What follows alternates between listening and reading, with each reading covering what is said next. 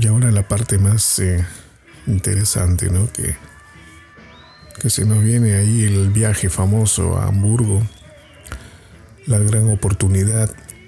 Ah, siempre hay que mencionar que ya este grupo, al momento que llegan, eh, inexpertos musicalmente, digámoslo así, aprendices musicales, no con la experiencia porque no tenían, era casi nada, muy mínima, algunas mínimas presentaciones en el cashback, ah, pero nada en concreto, nada fuerte. Entonces llegan estos muchachos de Liverpool, ingenuos, inocentes en conocimiento, ya que también la edad de 16, 17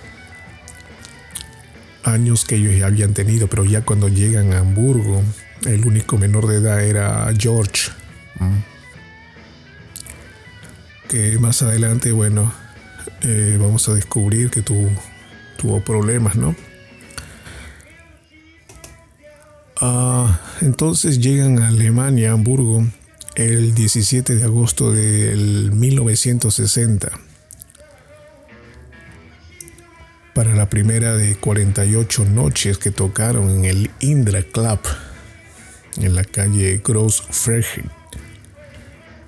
Cuando ellos llegan, vamos a dejar así esto claro, van con toda la ilusión, imagínense por la edad, la alegría, el entusiasmo que había, la emoción de presentarse en otro país y tenían ciertos pensamientos eh, agradables, pero al momento que se vieron con la realidad fue muy desilusionante para ellos.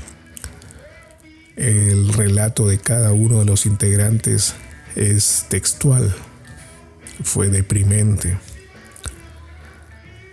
Cuando llegan imaginaron que la situación primeramente contractual iba a ser de lo mejor. La forma de vida que iba a ser excelente, pero no se dio así. Llegan a un club muy pequeño que en realidad no básicamente no era que fomentaba la música, sino era un club de striptease y asistían muy poca clientela. Pero se topan allí con el manager, el dueño del local, que estaba eh, realmente interesado en contratar y él ya había tenido, había hecho algunos viajes primeramente a Liverpool para a ver si podía conseguir algunos grupos musicales y llevarlos a Hamburgo y hacer dinero. El dueño era em, Bruno Koschmider, que era, se le reconocía en el área por ser muy salvaje. Era realmente un hombre duro que quería sacarle el máximo de provecho a todos los grupos que, que él iba a contratar. En los meses previos su primer viaje, eh, este Bruno lo había sabido de otros que contrató por primera vez a Derry, que era el mejor grupo que fue para él en su concepto. Eh, tenía mejor presentación que todos. Derry and the Seniors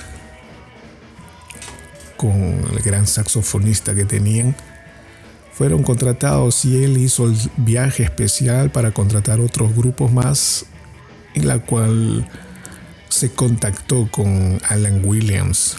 Alan Williams fue el que le propuso un, un grupo barato, simple, muchachos con muchas ganas de trabajar, que en aquel tiempo se habían todavía se mencionaban como The Silver Beatles con doble E. Y ya mencionamos cómo fue que el cambio cuando ya contratan, bueno, digámoslos, cuando llaman a Pete Best. Pete Best fue el que sugirió hacer el cambio del nombre, quitar, eliminar la palabra de Silver, para al final quedarse con The Beatles, con doble E. Ya rápidamente analizando el nombre fue que John ah, existe la real historia. No fue tan así porque si nosotros analizamos muchas cosas que se han dicho, fueron maquilladas. Maquilladas por muchas personas, en especial Brian Epstein, porque él trataba de dar una imagen eh, del grupo que sea agradable y bien vista por todos. Pero lo real era otra. Lo real era otra historia que no se mencionaba nunca porque no querían interferir con esas historias que ya quedaron, ¿no? Y aquí estamos para eso, con todo contar las cosas como en realidad sucedieron por las personas que acreditan lo que en realidad sucedió. Ah, le sugirieron, vamos a más adelante a contar quién fue la, la persona que le sugirió a John que Beatles eran los escarabajos, no querían verse como insectos repugnantes. ¿Por qué no cambias la doble E por una A? A John le pareció agradable, él era de las personas que le gustaba jugar con las palabras en doble sentido, que se entienda y suene. Ah, dijo, ¿y por qué la A suena como beat? Que era el ritmo y la música que sonaba en aquel entonces. Y si eliminas la E podría ser mal visto. Fue así que aceptó y quedó en eliminar la E por la A. Ah, pero cuando llegan a Hamburgo se dan con la noticia que están con la palabra The Silver Beatles. Y se enojan mucho porque fue especialmente Pete Best que eh, manifestó su enojo al dueño Bruno, porque le decía nosotros no somos The Silver, simplemente The Beatles. ¿Mm? Bueno, esos son puntos importantes. Cuando llegan ya al club, o a principalmente a Hamburgo, la vida que vieron era, como ya todos conocimos, ¿no? Ah, durísima la vida fuerte, ellos no conocían nada de esas cosas que estaban viendo. Primeramente los clubs estaban abiertos las 24 horas. Era algo que eso no sucedía en Liverpool. Fue allí donde entendieron que la vida más el horario de trabajo que les iban a dar iba a ser muy fuerte.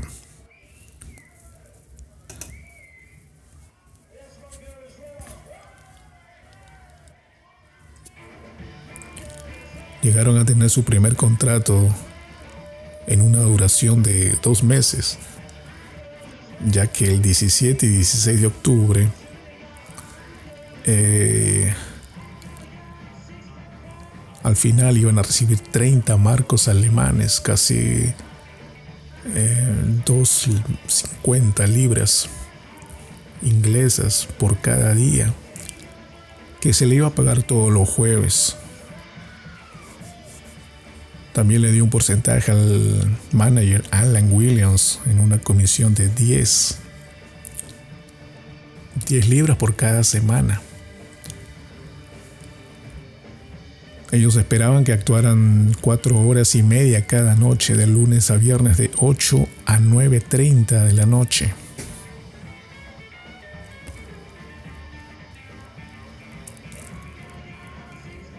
10 a 11, 11.30, 12 de 30 de la noche y 1 y 2 de la mañana, especialmente los eh, fines de semana, sábado y domingo.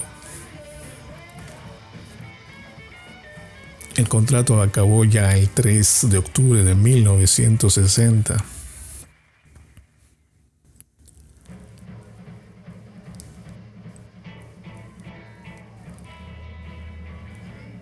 Apenas tenían 15 minutos de descanso cada hora de presentación.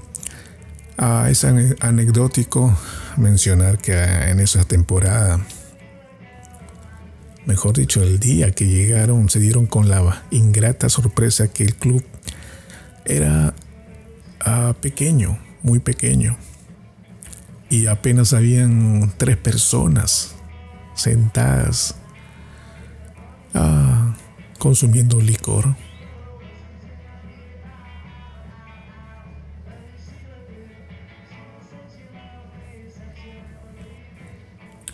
Lo curioso a, mencionar es que en aquella oportunidad se decía que si querían ah, obtener un poco más de comisión de ingresos económicos, eh, podían hacer eh, horas extras los videos cuentan que en esa oportunidad ellos, eh, tan poca era la asistencia de las personas que tuvieron que salir a las puertas del Indra para llamar a los clientes que caminaban por las calles y les ofrecían tocar las canciones que ellos les gustaba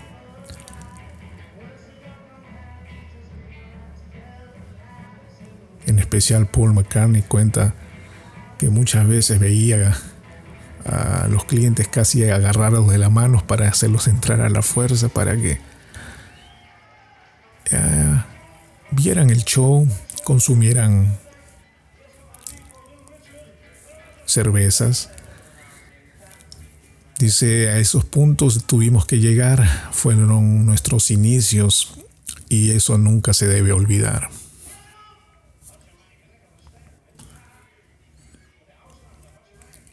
Parte desagradable fue que la primera noche eh, Bruno aceptó que los cinco se quedaran a dormir en la sala de la casa de él. Y posteriormente iban a hacer un cambio ah, de residencia. Ah, ilusionados ellos, creyendo que los iban a llevar a un lugar muy especial para poder vivir esa temporada. Lo llevaron al final a una especie, era en la parte trasera de un cine viejo, donde solo se transmitía películas de adultos. Ah, tuvieron que entrar y darse con la ingrata noticia que no eran dormitorios, era un almacén donde se guardaba los implementos de limpieza que había sido ah, removido para hacerlos como un cuarto. Eran dos, no tenían, eran simplemente paredes.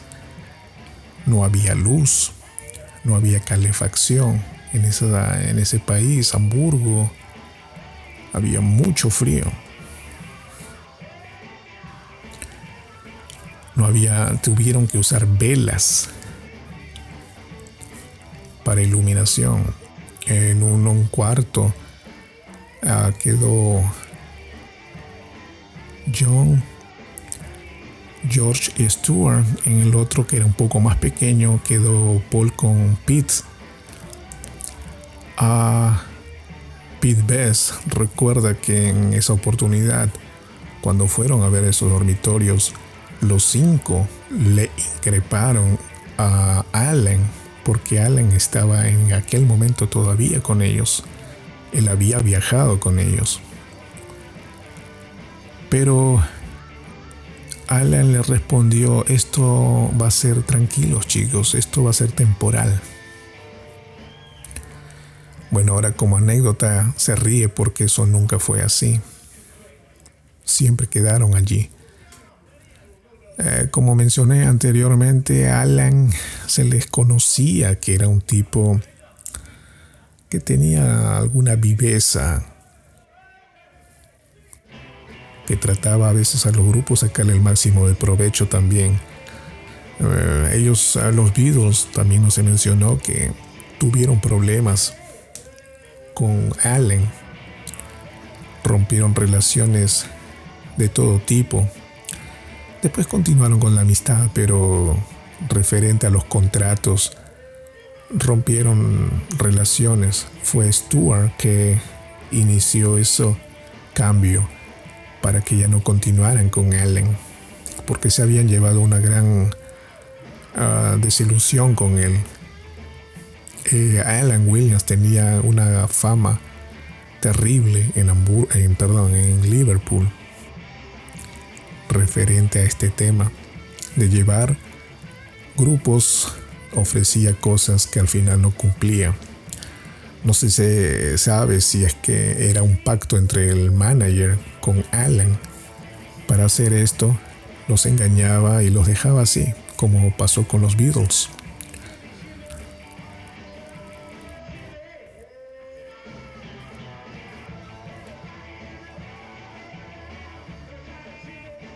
Ya los Beatles en el Indra empezaban a hacer sus propias um, sus propios shows que muchos eh, trabajadores del Indra, meseros, uh, bartenders, porteros, personas de seguridad, estas áreas, ahora que menciono eh, seguridad, mm, tenían gente especializada que en seguridad porque estos lugares eran extremadamente violentos. Allí en el escenario eh, no había diferencias de los artistas que se presentaban con el público. Se peleaban, habían desórdenes fuertes, y era lo más normal que sucedía. Estos chicos, los Beatles, no estaban acostumbrados a esa forma de vida. Ellos pensaban que iba a, ser audiencia igual a la de Liverpool. Ingrata sorpresa fue que no sucedió eso. Hay una anécdota muy interesante que ellos, eh, bueno, ellos no, cuentan las personas que lo vieron cuando llegaron, que como ellos no sabían hablar alemán, eh, los alemanes ah, le enseñaron a ellos unas palabras en alemán, haciéndoles creer que eran un saludo a los clientes pero en realidad eran palabras de insulto. Fue así que esto originó que tuviesen problemas ellos, ¿no?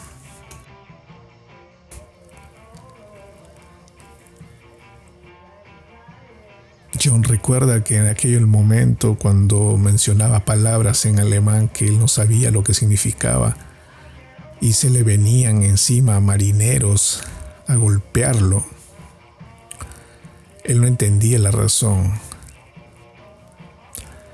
Fue que después se conocieron a un ex boxeador, Horst Fascher, al saber de estas cosas eh, se ofrecía como seguridad. Después inician ellos una relación de amistad, de trabajo y de amistad, porque él los defendió en muchas cosas. Él conoce hasta el día de hoy, ¿no? Cuenta y ha escrito muchos libros referentes a la vida que pasaron ellos anécdotas e historias que nunca se mencionó, ¿no?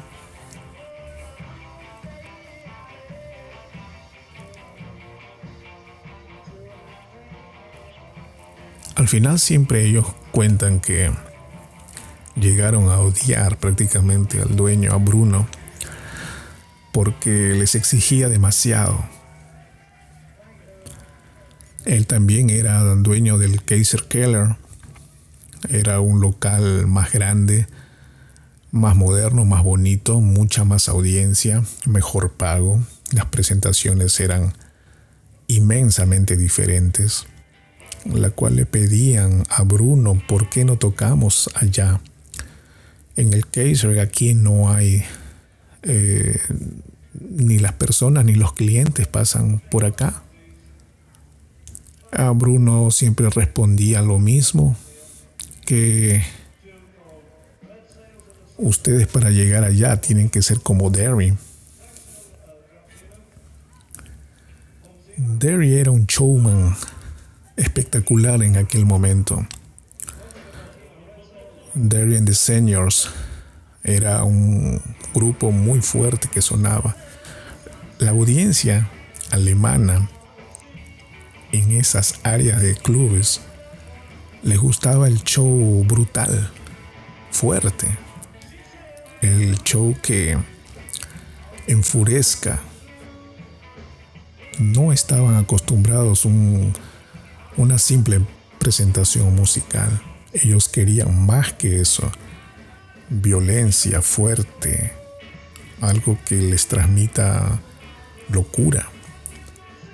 Ese era el tipo de, espectáculos que ellos querían ver. Uh, Derry era un moreno que hacía locuras en el escenario. Cantaba, gritaba, Ah, muchos recuerdan que eso atraía demasiada clientela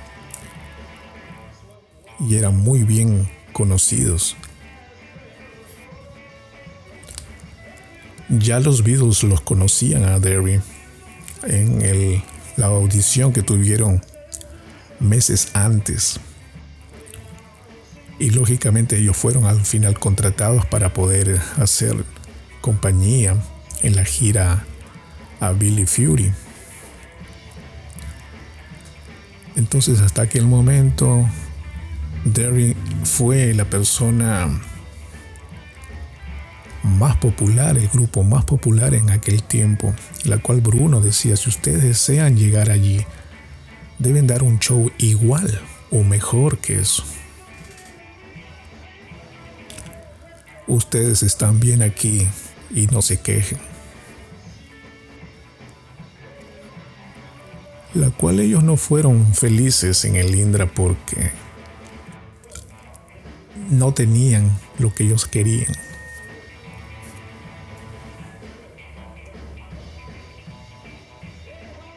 Personas que conocían en ese momento a los Beatles en esas actuaciones, ah, especialmente una pequeña señora viejita estaba en la puerta del baño. Ah, veía cómo los Beatles llegaban a sus horas de descanso, que eran solamente 15 minutos, y los veía muertos. Fue ella que les entregó esas pastillitas Preludin para animarse, despertar y dejar mejor, mayor espectáculo eran conocidas estas viejitas en las puertas de los baños que eran los que repartían esas pastillitas. Cada señora tenía esas pastillas. Fue allí la primera vez que ellos empezaban a consumir este tipo de drogas. John las mezclaba con cerveza y George cuenta que era una desgracia en el escenario Salía espuma por la boca y enloquecidos terminábamos muertos y después de eso consumíamos otra pastilla más para continuar en el show.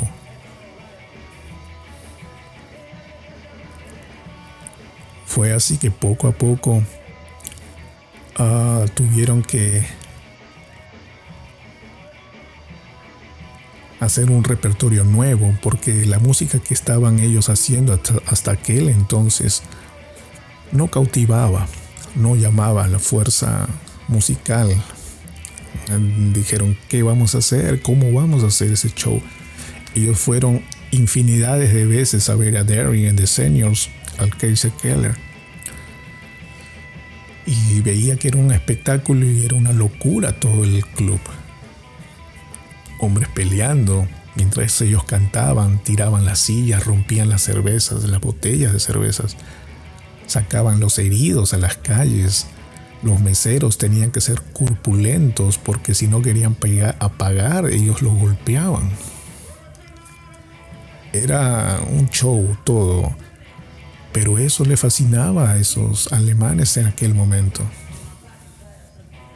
Es muy difícil de entender esa, ah, esos inicios que ellos tuvieron que asimilar, porque ya tenían un contrato, ellos querían crecer, ellos querían aprender, y poco a poco lo hicieron.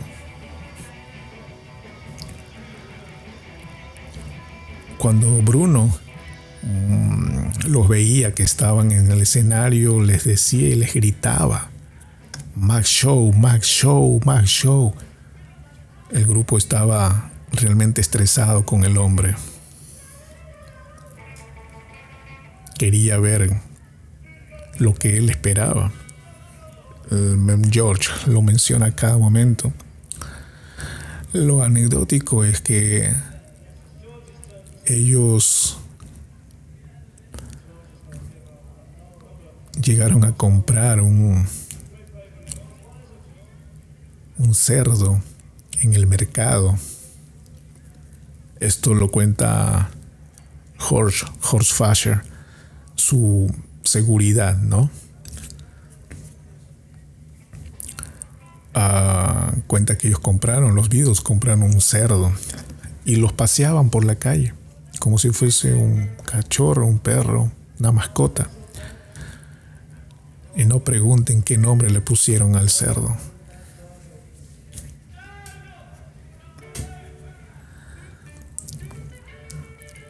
Refiriéndose no a su gran jefe. Y bueno, empezaron ellos, especialmente John. John fue el que empezó a cambiar el tipo de show en el escenario de los Beatles. Porque los veía muy quietos. Y si queremos aprender y, darle lo que ellos quieren, vamos a hacerlo. Y fue John, más con la personalidad que él ya se le conoce. Empezó a hacer un show de locura no había nada de música. Mucho esto lo cuentan los trabajadores del Indra en especial, que musicalmente no eran nada. Eh, no se le escuchaba nada espectacular. La música era simple, aburrida, desafinada. Pero John empezaba a gritar a tirarse en el piso, saltar, mm, chocaba los hombros con Paul, Stuart, se golpeaban, era una especie así de, simplemente para darle locura a los que veían el show. Y allí fue donde empezó poco a poco más la asistencia de los clientes. Y eso fue lo que le agradó más a Bruno, el dueño del club.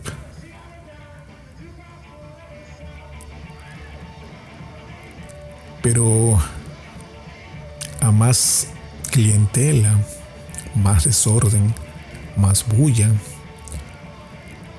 eh, se originó un nuevo problema. En el segundo piso vivía una señora que no estaba conforme con todo esto que estaba pasando ya.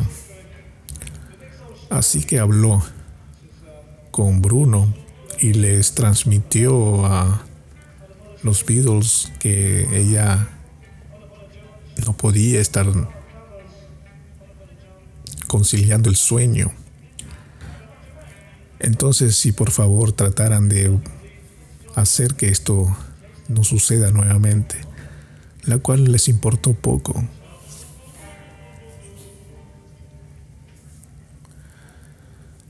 Pasaban los días, el show crecía y crecía más, la audiencia aumentaba, que era todo, a todos les fascinaba eso, les agradaba esa idea, hasta que apareció por nueva vez la señora del segundo piso que llamó ya a la policía. Y fue allí donde ya tuvieron que cerrar el club por el enorme desorden que habían, las peleas que habían afuera, dentro y afuera del club, borrachos, desórdenes, a toda hora no había diferencia de la noche al día, ah, desde la mañana hasta la noche, la madrugada, sin parar. La policía canceló los shows, cerró el Indra. Fue allí sin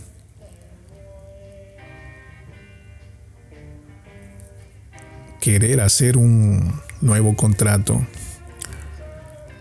pero tuvieron que hacerlo. Lo llevaron al Kaiser Keller, donde ellos querían ir. Y ya buscaban ya los Beatles, pero hasta en ese momento la audiencia que tenían los Beatles no era, para que se entienda, por la música, era por el show. Aquí hay dos cosas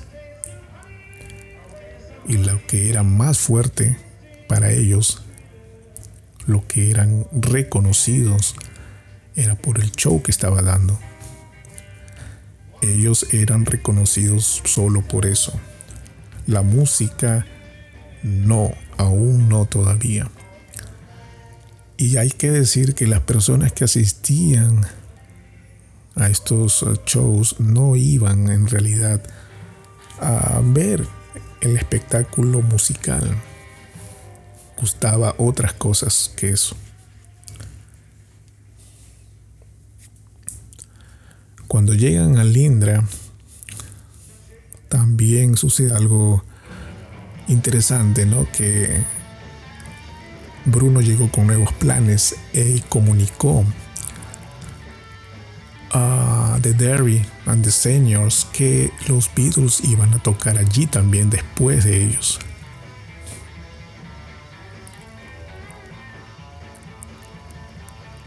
A la cual no les agradó para nada. Recuerda muy bien el saxofonista que al enterarse, porque ya los conocía los Beatles, y su expresión fue clara, estos chicos nos van a hacer un desastre en el escenario.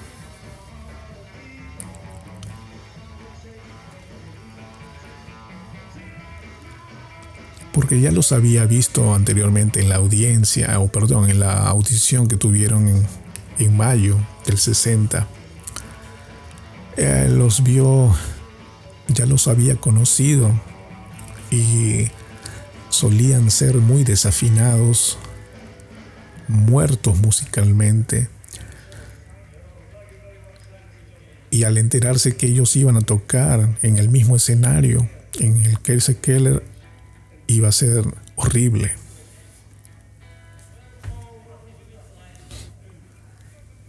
A Bruno ah, trató de improvisar una forma de acomodar a los grupos porque The Seniors también eran eh, los integrantes del grupo eran numerosos, acomodó para que se viera más eh, contraste en el escenario, puso a Stuart a tocar el bajo con Derry en The Seniors y dejó los cuatro, John, George, Pete y Paul, en el escenario. Ah, y así fue. Eh, Stuart tocó el bajo para Derry and the Seniors.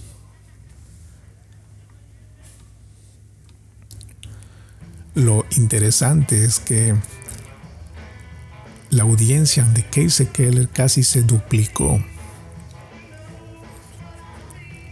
Ya Derry tenía su propia, sus propios fans, digámoslo. Y los Beatles ya estaban teniendo su audiencia propia que fue trasladada al Kaiser Keller.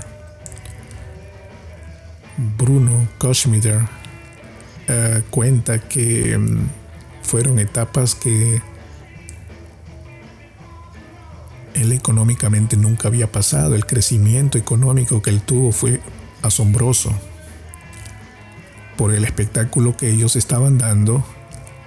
Ya Derry tenía un espectáculo propio y muy bien reconocido. Y estos nuevos muchachos que se estaban integrando, que estaban trayendo su propia audiencia, me llamaba mucho la atención la audiencia. Musicalmente no mostraban nada, pero el show que estaban dando me alegraba. Es lo que cuenta él. Claro, si se trata de economía y le estaba yendo mejor, ¿quién no va a estar feliz, no? Y entonces allí fue donde ya ellos empezaban a tener un mayor crecimiento en audiencia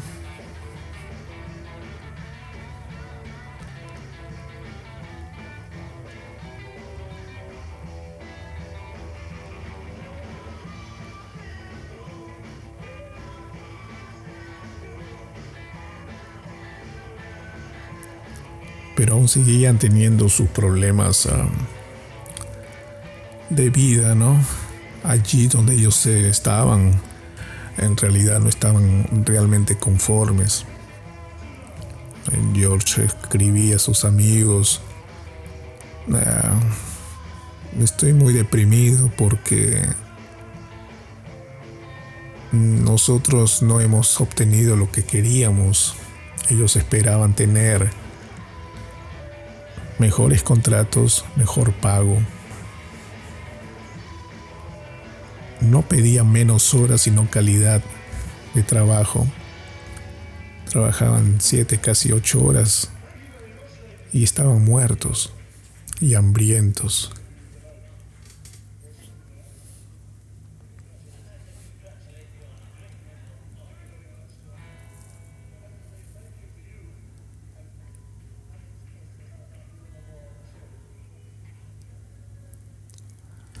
El mismo George Harrison cuenta en varias oportunidades que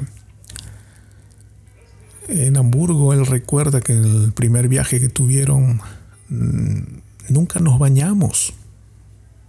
Nunca estuve debajo de una, de una ducha, de un lugar de baño. Porque el baño estaba siendo compartido por los clientes del cine por los asistentes. Entonces cuando ellos um, querían tener su higiene, iban a los lavaderos, abrían la llave, ponían el pie, lavaban su pie en, esa agua. Querías, uh, si querías mojarte el cabello, tenías que meter la cabeza allí. Era la única manera de mantenerte limpio Es curioso eso, ¿no? ya en aquel tiempo, en la permanencia en Casey Keller, cuando ya empezaban a tener su propio show, ah, se le terminó el contrato a Derry. Derry ya tuvieron que retornar a Liverpool. Fue allí donde ya se establecieron um, los Beatles, hacer sus presentaciones ya más um, cómodamente. Y llega un momento donde Klaus, Klaus Burman, ah, caminando por el Ripperman, por el área de Hamburgo, donde están estos clubes, donde normalmente cuando uno camina se escucha la, la música hacia afuera. Él caminaba tratando de desahogar un poco su furia que sentía en aquel día. ¿Por qué estaba así él? Porque él era ah, enamorado de Astrid Kirchner. Ella habían tenido una discusión. Entonces él sale molesto y camina por estas áreas, la cual um, le llamó la atención el desorden, la fue, no fue, como repito, la música, pero había mucho alboroto, mucho ruido dentro de ese club, el Kaiser Keller, la cual ingresó.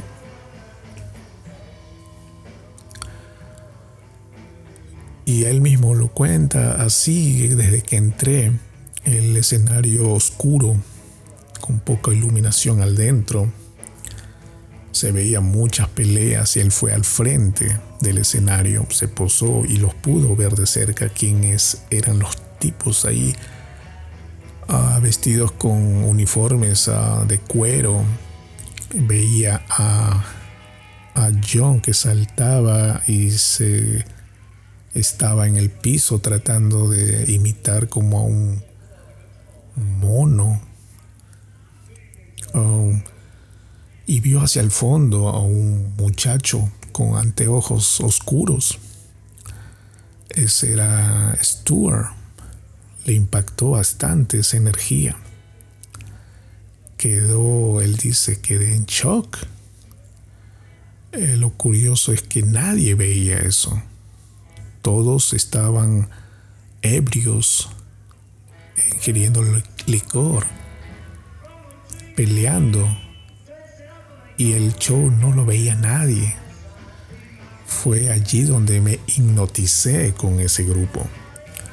El enorme carisma y la gracia que tenían, puesto que ellos no hablaban alemán, habían aprendido algunas palabras eh, que ya era lo normal que ellos decían lo duro para él fue que él tampoco sabía mucho inglés, casi nada. Pero dice, mi visión no la quitaba de encima de ellos. Eran perfectos. Él era un estudiante de arte, de pintura. Ahí veía siempre estas cosas, ¿no? Que más artísticamente y les agradó y le agradó mucho. Dijo, yo tengo que volver. Le comunicó a sus compañeros que eran Astrid, a su enamorada, y a Jürgen Bolmer, el famoso también fotógrafo. Astrid que también estudiaba eso, fotografía. Fueron al siguiente día y también Astrid cuenta cuando los vio. Quedó casi conmocionada, no podía creer lo que estaba viendo, porque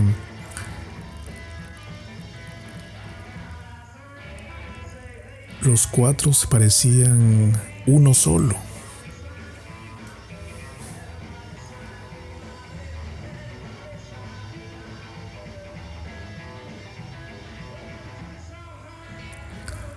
Lo curioso es que cuentan que en realidad ella no estuvo en un principio enamorada de Stuart. Le agradaba mucho John por la personalidad que tenía en el escenario. Le impactó Pete Best, que parecía a James Dean por el porte, no hablaba, estaba atrás y no sonreía, parecía como una fotografía. Fue allí donde ella empieza a tomar fotos. Trató de hablar con ellos, con Paul en especial y Paul no hablaba en inglés porque ella dijo que sabía inglés y ella la verdad que no entendía casi nada. Pero poco a poco empezaron a tener un poquito más de comunicación, se entendieron, se conocieron muy bien.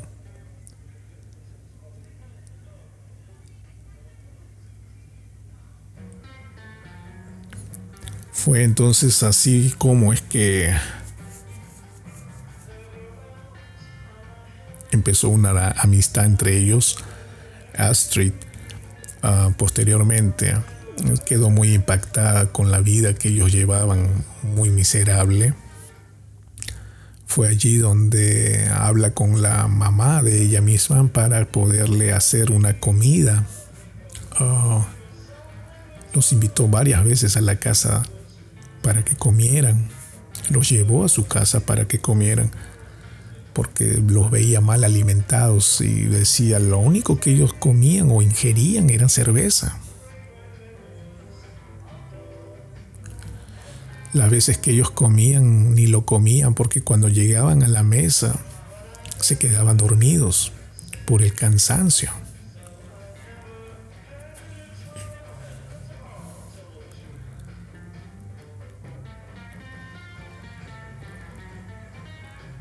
Era un grupo que de tres chicos, Astrid, Jürgen y Klaus, que eran llamados Exis, lo recuerda Paul.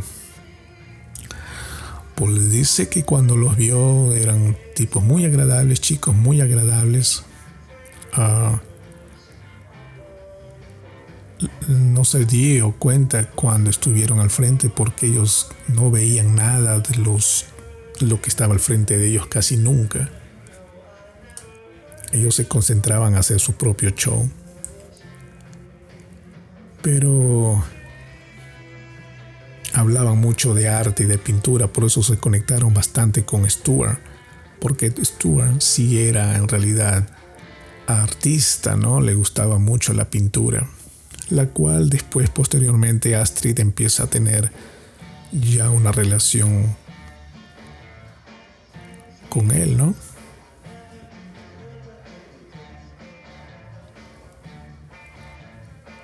Paul se y dice, no, ellos se creían muy artistas, muy... Veían, siempre hablaban... Eh, se, se, cortaban el cabello de una manera muy única, tomaban los ángulos de las fotos. Astrid trataba que ellos no se moviesen. Ah, se ríe, él dice, no, ellos eran exis. En realidad eran existencialistas, no simplemente aprendices de, pintura. Ya ella le hace sesiones de fotos, de fotografías más adelante. Eh, pero estuvieron, estuvieron muy impactados. Asistían casi todos los días a ver su show en el Kaiser Keller, donde ellos ya eh, empiezan ya no empiezan, ya tienen formalmente su estilo propio. Y la música, repito, aún no estaba fuerte. Mm, estaban aprendiendo nuevos temas que se escuchaba anteriormente. Antes, en aquellos tiempos, no se escuchaba como hoy. Para escuchar y aprender un tema tenías que comprar el disco para que lo puedas aprender o saber de qué se trataba. no se tenía acceso musical como hoy en día, que es demasiado fácil.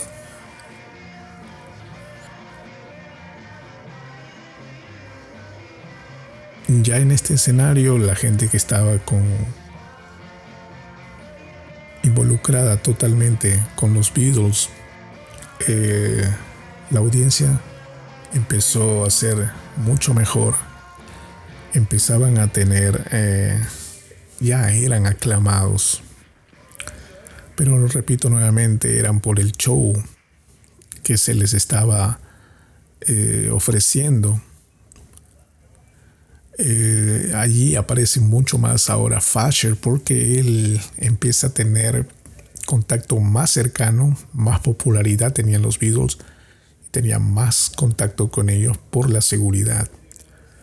Porque los, eh, crean o no, en la audiencia había momentos donde podían atacarte físicamente, te arrojaban botellas, ah, sillas. Entonces él trataba de defenderlos, ¿no? Este Fasher era muy conocido en esta área porque había sido un boxeador los años 58, 59, ex boxeador y había tenido un problema con la ley ah,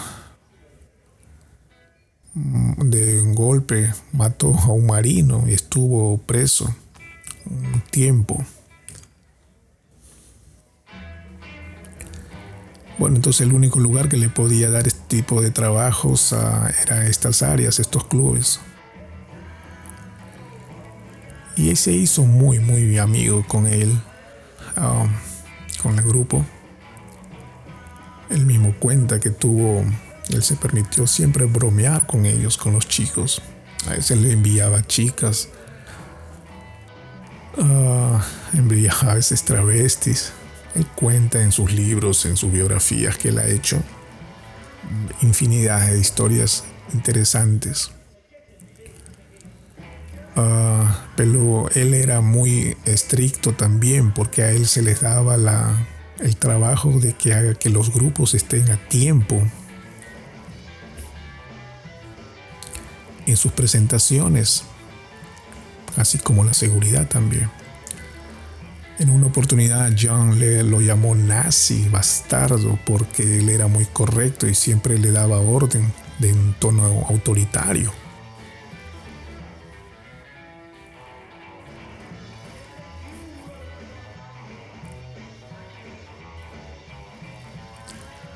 Normalmente eh, los grupos tenían que estar casi 20 minutos antes de la presentación, la cual Fasher tenía que estar eh, seguro de que esto iba a suceder en una oportunidad.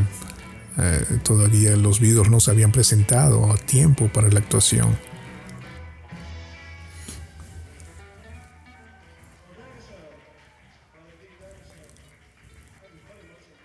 Y fue donde él preguntaba a todo el mundo que dónde estaba John, que faltaba John. Habían subido al escenario y le dijeron que mire hacia atrás del escenario y cuando fue encontró a John muy amorosamente mm, con una fan. Y lo que él hizo fue agarrar una jarra de cerveza y se la echó encima para que se despidiera de su amiguita.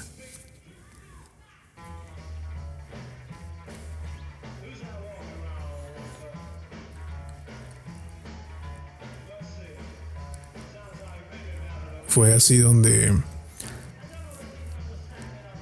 John en aquella oportunidad se tuvo que presentar, se estuvo, estaba con toda la ropa húmeda, se la sacó se quedó simplemente con ropa interior y se puso la tapa del toilet en el cuello.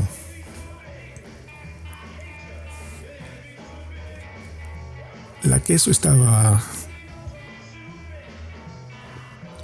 muy bien, casi perfecto para todos los clientes que estaban asistiendo.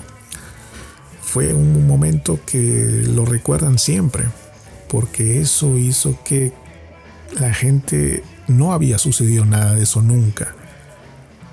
Pero las personas que vieron eso se llamó, les llamó mucho la atención ese comportamiento que fue excelente. En una oportunidad, Bruno recuerda que esa oportunidad fue extrema. Él estaba nervioso por lo que pasó, creyendo que iba a ser un desastre. Pero ver la reacción del público fue excelente la cual al final él quedó muy feliz.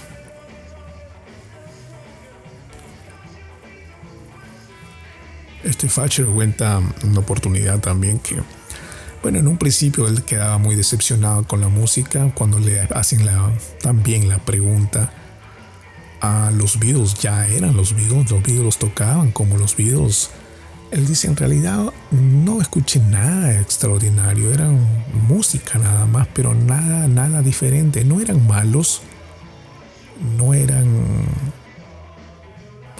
ah, alguien que te podía sorprender también, pero no quedé impactado realmente con la música. Pero eran chicos geniales, eran, tenían muy buen humor, tenían muy buen carácter, eran muy amables y por eso tuvimos muy buena relación.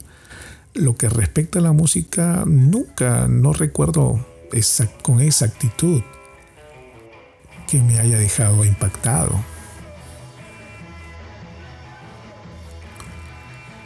Y también recuerdo en una oportunidad que una vez Paul se había,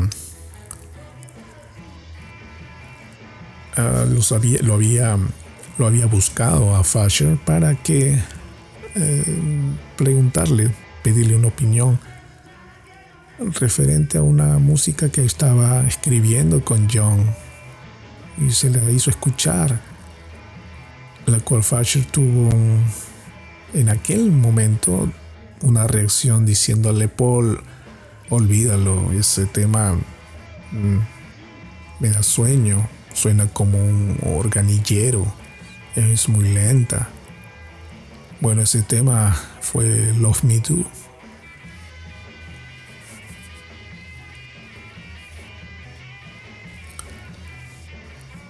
En una oportunidad también Fasher cuenta que encontró o les prestó su propio carro, el cual lo chocaron. Se fueron a pasear cerca de la playa y lo chocaron. No fue muy grave, pero se acuerda, ¿no? Y lo toma con gracia. Que se tardaron en regresar y él tuvo que buscarlos y sacarlos de ese problema.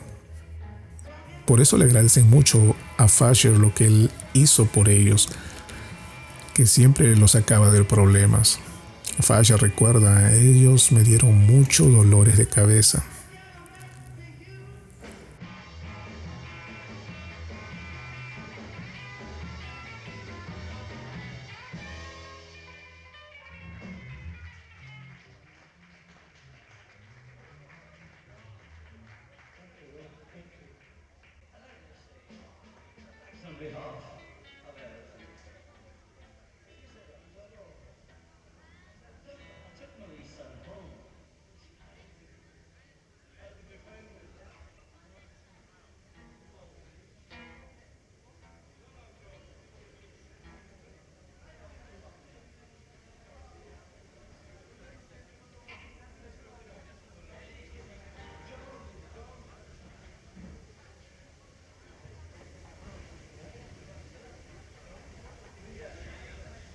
That's the request for uh, votes for the Scottish lady up there. I forgot. Of the gospel. However, the very best wishes for seasonal greetings. Let's do Taste of Honey.